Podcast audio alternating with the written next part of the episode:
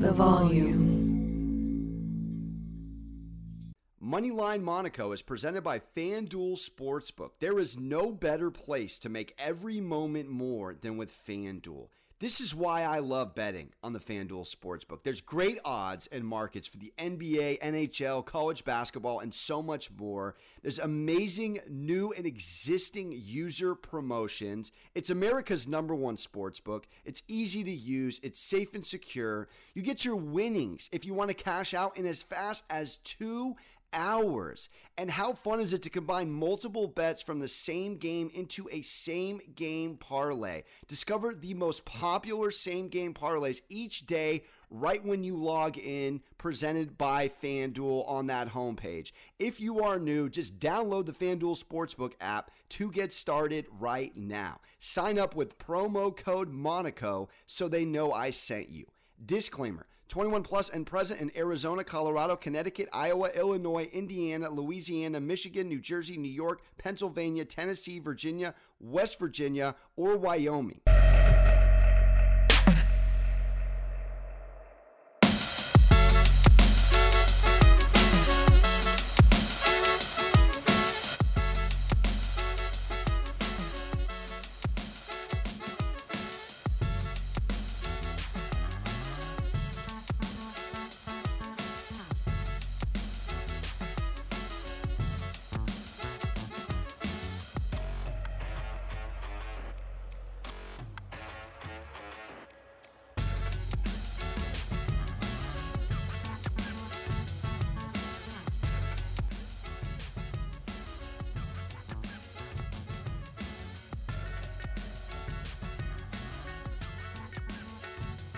All right, welcome into another episode of the best gambling show ever on Volume Sports across all socials, YouTube, etc. Fired up special edition episode. We got another sharp from the Action Network. He is a senior staff writer and co-host of the Wonder Goal podcast. BJ Cunningham coming on to talk all things March Madness. I'm fired up to talk with you, BJ. Thanks for joining us. No problem. And we are so, so close to March Madness. And that Thursday morning when you wake up, I mean, there's no, there's no better feeling uh, any day really in the whole calendar as a gambler than that th- waking up that Thursday morning. So I'm, I'm very, very excited for March Madness. We got you on Christmas Eve for all of us, DGen. So it is a pleasure to be chopping it up with you. We're going to start out with a little segment we like to call too high, too low, or just right in terms of where the spreads are and if you think they are correct as far as the handicappers go. And then if you have a lean or a pick, we'd love to hear it. We're going to start out with Indiana coming in off a nice W against Wyoming. They are stamping themselves in the tourney, going against St. Mary's right now. Our home book, FanDuel, has St. Mary's as a minus two favorite. Do you think that's too high, too low, or just right, BJ? Uh, I think it's just about right, maybe a little too low on St. Mary's. So the thing with Indiana, like you saw last night and throughout the Big Ten tournament, is they're one of the highest post-up frequency teams in the country because they have one of the best skilled big men in the country in Trayce Jackson Davis. Well, St. Mary's is top 25 nationally in points per possession allowed in post-up sets, and they're also top 50 in field goal percentage allowed at the rim and defensive rebounding. So now, Indiana, they love to throw the ball down low, and Jackson Davis draws a lot of double teams, which creates a lot of open three pointers. Indiana is actually seventh in the country in open three point rate. Well, St. Mary's is top five in preventing open three pointers. This is really not a great matchup for Indiana offensively. On the flip side, Indiana ended the season as the number one team in the Big Ten in adjusted defensive efficiency, and they're tremendous at defending in the half court, which is um, where a majority of this game is going to be played because St. Mary's plays one of the slowest paces in the country. But St. Mary's is very similar to Indiana in the fact that they also run a ton of post up sets. They're top 10 in terms of post up frequency uh, in the entire country, and a lot of their shots come at the rim. But Indiana, top 25 in terms of field goal percentage allowed at the rim. So this is going to be a big time defensive slugfest. The one advantage I would say St. Mary's actually has is they're the number one team in the country in open three point rate. Indiana's 212th in preventing open three pointers. So that is pretty much the edge right there. If St. Mary's can knock down those open three pointers, they will get on to the next round. So I think the line is about correct, maybe a little too low on St. Mary's. If anything, you know, the over under is at 126 uh, and a half. That's, that's pretty, uh, pretty low, but again, this is going to be a slow game played in the half court with a lot of post upsets. So Uh, if anything, I would probably be playing St. Mary's in the under, but ultimately I will probably be passing. Just for viewers out there, and I'm I'm with you on the minus two. I've watched more Indiana than St. Mary's. Of course, we've seen them dance against Gonzaga, and, and they play them well, and they're an excellent cover as well.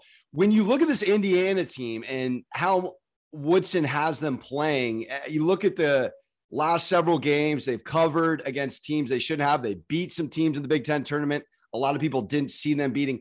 How much when you're capping these games coming in with momentum? I feel like Indiana has a ton of momentum behind them. Do you give any edge or any thought to that when you're betting on teams like Indiana that's in their first NCAA since 2016? Or you just kind of go with more statistically, St. Mary's has the edges in three, four, five categories. You got to go with them.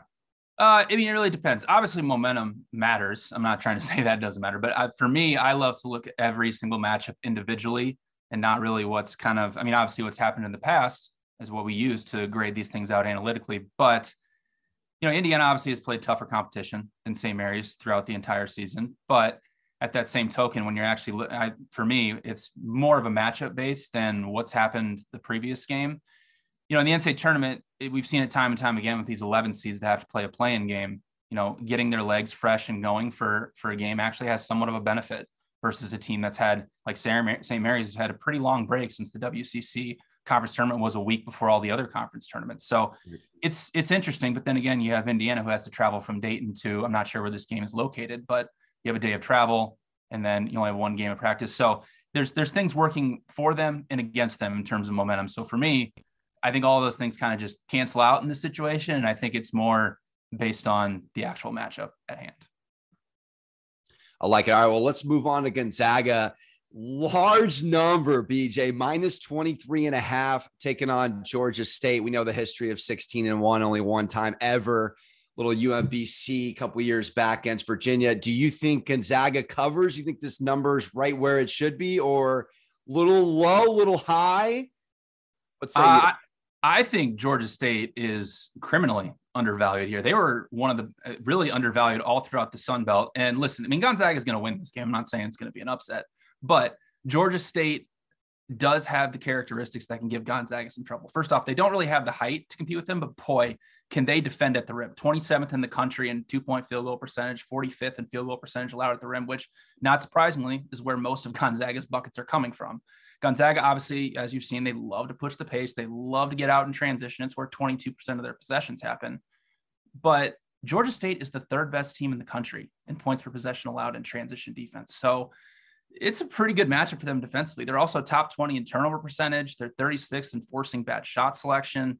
They're eighth in defending off ball screens, which is what Gonzaga does a ton of. So even though Georgia State isn't a great offensive team, this is a pretty good matchup for them. But the one thing they do have offensively is they run a ton of pick and roll, which is the one area Gonzaga has somewhat struggled with defensively all season. So I think this number is way too high. And Georgia State really should not have been a 16 seed. They should have been at, least a 15 and probably a 14. So if I'm Gonzaga, I'm actually pretty pissed that I have to play Georgia State in this first round. I would rather play, you know, Texas Southern or Corpus Christi uh, out of the play-in game. But I think this number is a little too high on Gonzaga. I think it should be around 20. So uh, I love Georgia State's cover plus 23 and a half just getting your thoughts here since a lot of people are filling out their brackets, listening, wondering where this Gonzaga team is. They're on FanDuel minus 140 to come out of that West top left part of your bracket. You look at them, obviously, number one in offense, they're top seven in defensive efficiency with KenPom. A lot of people are saying they have better defense than years past. Offensively, don't know if there's a little bit of a dip from last year's team, but of course, Holmgren coming in, averaging almost a double double is incredible. Where do you have this team, BJ? Just speaking on them while we have them, because their team, a lot of people are filling out their brackets all the way to the final four or beyond. You know, been in the championship three times in the last five years. Where do you rank this Gonzaga squad? Do you think they can run the table, and is it their year? I mean, analytically, they're the number one team in the country, no matter where you, you look at. But I do think they're definitely vulnerable to go out before the uh, Final Four, especially if they have to play Texas Tech, who's the number one defense in the entire country. For me, I'm still uh, I'm one of those people that you know we've been doing so much work for March Madness, trying to do picks and gamble and everything. I still haven't filled out my bracket. I've done a little bit of it, but I'm still trying to decide between Texas Tech upsetting Gonzaga to get to the Final Four because I do think they have a really good matchup. But I think the Final Four is probably the peak of Gonzaga this season. I mean, they obviously have plenty of talent down low, but if you think about it, if they have to play Kentucky in the Final Four and they have to play Tshiebwe, that is horrible, horrible matchup for them, even though they have those two great big guys. So you know, playing the WCC every single year. I mean, we say it all the time. It was a pretty good conference this year, you know, St. Mary's and San Francisco and BYU, but they just don't play the the level of competition that some of these other teams are playing throughout the entire season. So for me, I think, you know, the game against St. Mary's where they just had a big time stinker, that makes me very concerned if I'm somebody that's having Gonzaga go all the way and win it. So for me, Gonzaga is probably the peak for me is probably final four. Uh, and I might, might even have them going out before then. Take a shot on college hoops this March with a risk free bet on FanDuel Sportsbook. It doesn't matter if you're new to FanDuel or already have an account all customers get a risk free bet on the bracket. Just sign in to the FanDuel Sportsbook app to claim yours today. New to FanDuel? Sign up with promo code Monaco to get in on the action. Then you can bet on that underdog you've had your eye on, or just go with the favorite. Either way, it's risk free. For me, I'm loving myself a little North Carolina over Marquette. They're undefeated on four plus days off, 8 0 this season. This is a top three rebounding team in the country. They have three guys in double digits. Bacot's going to absolutely feast. I just think Marquette, little hot and cold, little Jekyll and Hyde. Give me the Tar Heels coming in with a W for this bet. And with cash out, the ball's in your court. So you can close out your bet whenever you want before the game is over. There's no better place to bet the tournament than FanDuel Sportsbook. Join now with promo code Monaco. Or if you already have an account, sign into the FanDuel Sportsbook app to claim your risk free bet today. All state disclaimer 21 plus and present in Arizona, Colorado, Connecticut, Iowa, Illinois, Indiana, Louisiana, Michigan, New Jersey, New York, Pennsylvania, Tennessee, Virginia, Wyoming, or West Virginia. Refund issued as non withdrawable site credit that expires in seven days. Max refund $5. Offer is non transferable. Restrictions apply. See terms at sportsbook.fanduel.com. Gambling problem? Call 1 800 NEXT STEP or text NEXT STEP to 53342 Arizona 1 888 789 7777 or visit ccpg.org forward slash chat Connecticut 1 800 Gambler or visit fanduel.com forward slash RG Colorado, Indiana, New Jersey, Virginia 1 877 770 Stop Louisiana 1 800 270 7117 for confidential help Michigan 1 877 Hope New York or text Hope New York 467 369 New York, Tennessee Redline 1 800 889 9789 Tennessee. Visit www.1800gambler.net, West Virginia. All right, I appreciate that insight. Let's get into a little fade or follow as we do on the show, where I'll throw up a pick as well as you. You dive in with me, you go against me. We try to get better for the audience. I'll kick it off I'm going to go with North Carolina here, BJ, minus three. I've seen the hook come in at minus three and a half. I'm looking at this team. I've watched them a good amount in the last couple weeks. Three guys in double figures. I love that Bacot's top three in rebounds. He's a double double machine. Three guys that between Caleb Love, RJ Davis, and Bacot. I mean, they're putting up 77 points per game, which is pretty impressive to Gonzaga's 87 and a half, which is number one in the country. I look at a little rest advantage here for North Carolina. I know it's an odd way to look at this game, but they're 8 and 0 straight up off a rest. And for me, looking at Marquette, only one in five against the spread and four plus days off. I know they have a stud in Justin Lewis, averaging 17 and 8, but I think North Carolina's ability to rebound, ability to score. It's too much for Marquette. I didn't like how they played against Creighton. Are you fading or are you following with me on North Carolina swallowing in three? Uh, I would, if I had to play anything, I would follow. This is one of the games that I'm and probably going to end up staying away from. Like you mentioned, the rebounding advantage for North Carolina is massive. And Marquette is outside the top 300 in both offensive and defensive rebounding percentage. So Bacot could have like 17, 18 rebounds. Uh, the the thing is, is it's going to be played very fast. Marquette loves to play a fast pace as well. But mm-hmm. Marquette, the the troublesome thing here is they're actually top five in the country in terms of the quality of three pointers that they allow. And North Carolina is obviously hitting a ton of three pointers at a good percentage this season. But if you look at some of their regression stats, they're due for a little bit of negative shooting regression. And also, North Carolina is outside the top 250 in transition defense. So those things are a little bit worrisome for North Carolina. But again, I think the rebounding fan, I agree with you. The rebounding advantage is just too much, I think, for Marquette to overcome. So I am going to be following you with North Carolina at minus three. One of my favorite bets of Thursday, it's one of the early ones South Dakota State against Providence. Providence was the luckiest team in all of college basketball this season. If you look at KenPom or if you look at another analytics site like Shot Quality that measures expected results, Providence had eight more wins than they should have this season. And this is a horrible, horrible matchup for them against the Jackrabbits, who, if you haven't seen them play, they are an absolute wagon offensively. They finished top five in all of college basketball in three point field goal percentage, effective field goal percentage, points per possession in both the half court and transition. And that transition one is key because they do play at a fast pace, and Providence is 320th in the nation in points per possession allowed in transition defense. And even outside of transition, you know, Providence, they do struggle in defending off ball screens and off dribble three pointers. They're outside the top 250 in both those categories. South Dakota State's fourth in the entire nation offensively in both wow. those categories. I mean, South Dakota State's two guards, Baylor Scheierman and Charlie Easley, are both shooting over 46% from behind the arc. I mean, this is an unbelievable shooting team. They haven't lost in a really, really long time. I mean, 30 wins on the season. The one thing with Providence and one advantage they tend to have over a lot of teams and why they've had some of this type of luck is they're 12th in terms of uh, free throw rate, of getting the free throw line. Well, South Dakota State's eighth in the country at preventing people getting the free throw line. So this is a horrific matchup for Providence. And I love South Dakota State plus two on the money line, throwing in round robin. Uh, I I can't tell you how much I love this Jackrabbits team. Are you fading are you following with me on the Jackrabbits? Man, you make a compelling argument. I got to follow for good juju. I when else have we seen a 4-13 matchup that's a two-point spread, BJ? I mean, mm-hmm. look at the other matchups.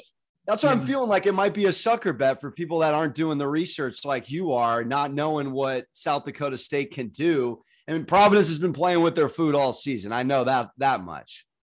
Yeah, I think the last one was uh, Vanderbilt. I think it was around 2008, 2009, somewhere in there. They were also uh, one of the luckier teams in college basketball. I think I read a while ago they were the last team to finish outside the top 40 in the KenPom rankings to get a four seed, and they obviously lost outright. So uh, I think Providence is in that same boat. But you know, obviously the odds have adjusted for this, and Providence is 35 to one to make the Final Four as a four seed, which is kind of crazy. So uh, the bookmakers have definitely caught up with the Providence, uh, you know, luck type of thing. And I mean, these things tend to regress negatively. And you saw it in the Big East tournament. Providence, you know, Creighton put a 31 to 2 run on them in the semis. So I think everything's kind of crashing back down to earth. So I think South Dakota State's absolutely just going to shoot them right out of the gym. I love it. All right. I'm a little nervous about throwing this one at you. I have a feeling I, I may be on the sucker side, but I I can't not take Michigan over Colorado State. I, I I just can't. I know a very lackluster season, little off the court issues with Juwan, of course, not not being able to coach the team the whole year. I still can't get over. I've watched them beat Iowa. I've watched them beat Purdue. Uh, they crushed Michigan State. I, I, mean, between Brooks and Dickinson and Diabate, I mean, for me, I feel like there's enough veteran prowess on this team for them to at least get past the first round. I also think if they're listening to the media, I know this is a little macro micro, but everyone's off of them. Everyone's doubting them. Everyone's just saying they don't even deserve to be here. Again, playing in the Big Ten, you play competitive basketball all season. I don't have a ton of research on the Rams. I know they're impressive offensively. I, I really more, more want to talk this out with you. I just got to go Michigan little bit of a, a homer pick here. But I just want to see them get past the first round, maybe dance against Tennessee, make it interesting. What say you on this? You fading or following? Uh, I'm going to fade you on this one. So, as of 10 o'clock Eastern this morning, uh, Michigan starting point guard DeVante' Jones is not traveling with the team because he is pretty massive for Michigan. Uh, massive. Yeah, Colorado State they've they've listen, they're they're a very good team in the Mountain West. They've overperformed a tad bit, and Michigan does have some advantage, especially in pick and roll. Colorado State is terrible at defending in pick and roll. Uh, but Colorado State has an unbelievable score uh, by the name of shoot. Sorry, I lost his name right there. Uh, sorry, I'll start that again.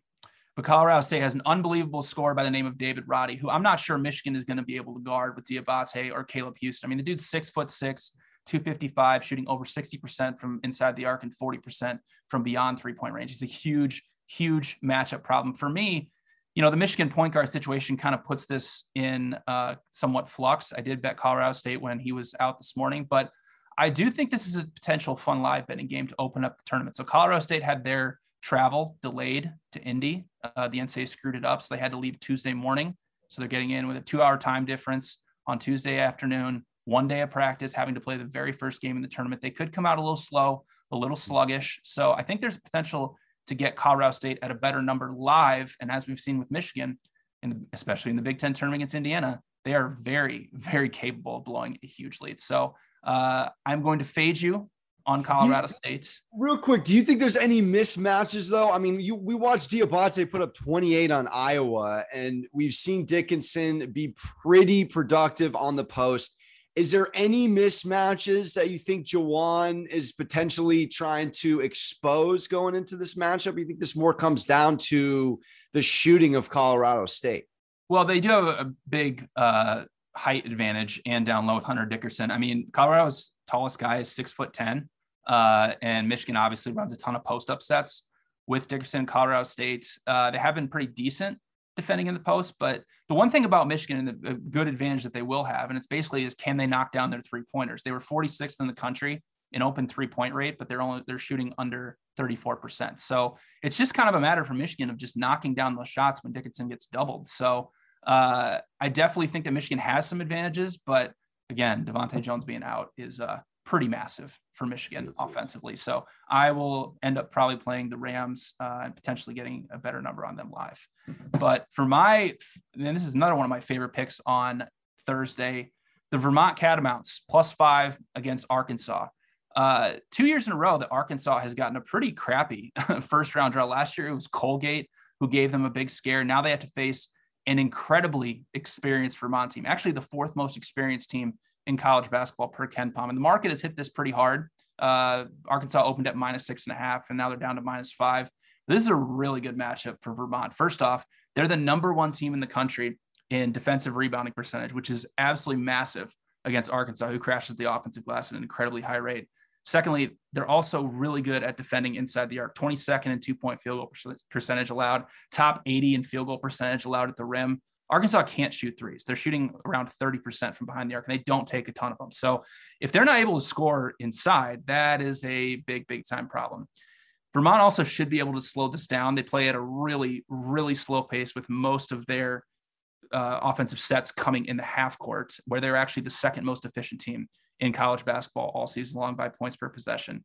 Vermont, very good in terms of their shot selection. They don't turn the ball over at a high rate, and they're an incredibly efficient attacking the rim. So if Arkansas is forced to play this in a grind out half court game, which they don't want to do because what they want to do is they want to push the pace and get out transition. They have to play in the half court against one of the more efficient offenses in all of college basketball that is incredibly experienced. They are without a doubt on upset alert. So I love Vermont plus five on the money line. Are you fading or are you following me on Vermont? I'm going to follow you, BJ. I'm loving this plus five. I think this Vermont team comes in with momentum, all double digit wins in their conference tournament. Arkansas, not that hot as of late, didn't look great in the SEC tournament either. So I'm with you. I think plus five in an interesting contest is enough points. I'm not going to go money line, but I'm going to absolutely tell you on the plus five. I love it. I want to thank BJ for coming on with us. Make sure to check out his pod, the Wonder Goal podcast, and all things Action Network content. Good luck to everyone in all of their bets. We hope you got some value on these podcasts and happy March Madness.